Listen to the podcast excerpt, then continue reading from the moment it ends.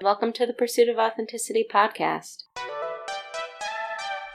What's up, guys? I'm Courtney Bishop, your high performance coach and host of the Pursuit of Authenticity podcast.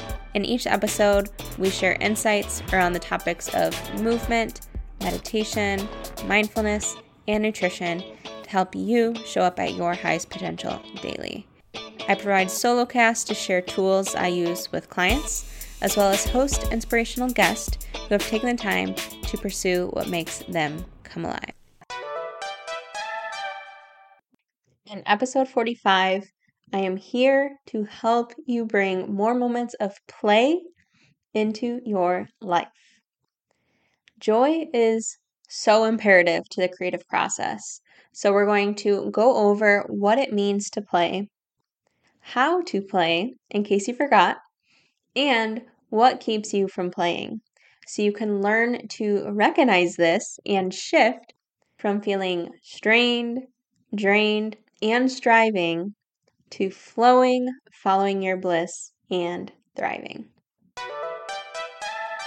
When was the last time you allowed yourself to do something simply for the joy of it?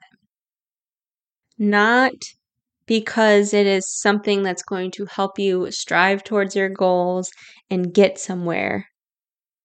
But precisely because it was something that energized you, lit you up, made you come alive, brought you pleasure, and really just brought out that inner kid in you. And when was the last time that you did this thing, whatever it is for you, whatever comes to mind, without any guilt or shame associated with it. So much of our culture is operating in survival mode. I have to go to school. I have to get a job. I have to go to college and get more degrees. And I just have to work, work, work and suffer, suffer, suffer, be in pain and struggling. And it's so serious, it's so rigid, it's so busy, and it can really be just so draining. You know, if you look at animals, you look at nature, they naturally play. It is a part of us. We have evolved to you know whatever whatever the reasoning maybe it's to release certain emotions it triggers certain hormones or neurotransmitters that release serotonin and dopamine when we play when we do these things simply for the joy of it not always operating in survival mode, but really allowing ourselves to thrive. You know, I was at an event the other week. We were in the woods walking, and it was simply a slow, mindful hike, taking in our surroundings and just noticing what's present around us, feeling our, our existence in the world, feeling ourselves as a part of this bigger picture. And there's something so beautiful about that, about just letting go, being present, not trying to get anywhere. Like I mentioned earlier, not trying to check something off a to-do list or or do something for the sake of a goal, but really just being in the process. Then, while we were on this slow, mindful hike, you know, watching, we're in the northern hemisphere here, so it is very much in the thick of autumn and it's just gorgeous. So, we're watching all of these vivid color leaves falling from the trees and just like soaking in the gratitude of being able to be here to witness this beauty. And at the very end of the event, we ended in a sharing circle where we got to bring about what our experiences uh, reminded us of or what what came through for us based on this collective experience. And one of the women said that it's so easy in our day to day, the I don't know, mundaneness. I don't like to use that word, but a lot of people, I think they feel that life can get so mundane and boring, going through the motions every day. But she was basically saying when you grow up, it's so easy to lose sight of the magic of this place. Because just what I was saying before, you have been conditioned to work and to train and to always take life so seriously. She said being in the woods that day really reminded her of a moment she had as a child where she was laying underneath a tree with her dad and just watching the leaves fall on them and how she could sense the magic in that as a child. And it was almost like an intuitive thing. And here she is, I don't know, 20, 30 years later, you know, remembering that and and sensing and feeling those same ways about this place.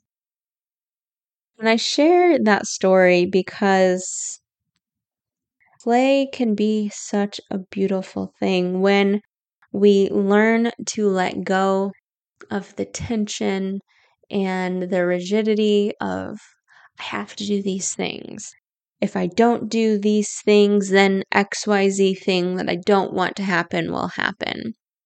Uh, you know, we get caught in these stories and these ways of like, I I have to do these things that I don't really want to do. And it can really take us out of the bliss and the awe inspiring moments that are always ever present unfolding before us when we get stuck in that almost fight or flight state of like going, going, going, always have to be doing type of mode. So, my goal with this episode is to just raise awareness of where in your life can you create more time for moments of play, of doing those things that you used to do as a little kid? You know, that little person that's still inside you. What were the things that they loved to do that made life so exciting, so worth living? And how can you fit more of those types of moments into your day to day? Again, without guilt, without shame, because I promise creating time and space for these types of moments you know there there's no regret associated with it because what actually happens when you create this safe space for you to do these exciting things we drop out of this uh, sense of of time, of urgency, of I have to do these things. And by letting go, we drop into this state of timelessness, almost like divinity and appreciation and gratitude and you know vibrancy and feel nourished by just life. When you follow what feels good, you connect to something bigger, something beyond you, the small limiting self that is always in such a hurry to get things done and check things off the to do list. And you allow yourself to relax, to let go, and to open up to something even more beautiful than you can imagine what I've noticed when clients come to me, you know, I, I typically ask them questions as a high performance coach of like, what do they think they need to do to perform at their highest potential? And a lot of them re- respond to me saying, like, I feel like I need more discipline. I need to not do any of these things I've been doing for entertainment, and I need to solely focus on my work. And like logically we're like, okay, yeah, that makes sense. Like, if you want to get better at your craft and your work, you need to work more. But what ends up happening when they narrow their scope like this is their world gets so small and it almost sucks the life and the joy and the beauty out of their process because they're trying to force it. It has to be fulfilling, right? And if you keep your world so small that the only thing that brings you joy is your work, it's probably not going to be sustainable. Like we were talking about in the beginning, humans and animals, we evolved to have play as a part of our life.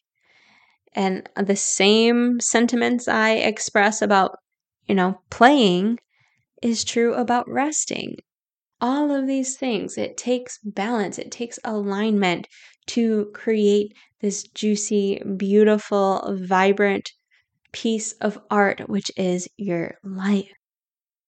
So I'm going to end on a note of an invitation today. Simply just asking, how can you flow more with the music, with the dance of life?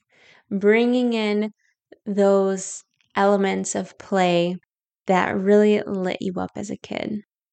How can you bring in more of that so that your process can be more effortless and easeful rather than feeling on the brink of burnout, feeling like you have no time to do what you love, and taking this whole thing way too damn serious. I say that with the most love because I want you to experience the most light, the most love, the most peace that you can in this brief period of existence that we get to experience together on this earth. So I'd love to hear comment on this post on Instagram for episode 45, letting your inner child shine, letting me know what it is you plan to implement after listening to this episode on how you are going to promise me that you will do more things to let your inner child shine. Thank you for tuning in to the Pursuit of Authenticity podcast. If you enjoyed this episode, you can support us by following along, leaving a review, sharing it out, or donating. There are a few more ways you can get involved in the POA community. Number one, hop on over to Instagram and join the conversation. Two, apply for coaching. We are currently accepting applications for our signature offer, Unleash Your Potential. Three, join our newsletter. This is a quick five tip email that I send out on Mondays. I deem it Monday Minutes. And it's full of things I am reading, using, and loving to perform at my highest potential daily. So if that sounds like something you'd be interested in, be sure to sign up. You will receive a free guided meditation for joining. All the links for everything I just mentioned are included in the show notes. It has been a pleasure to have you here, and I thank you so much. I will see you again on the next episode.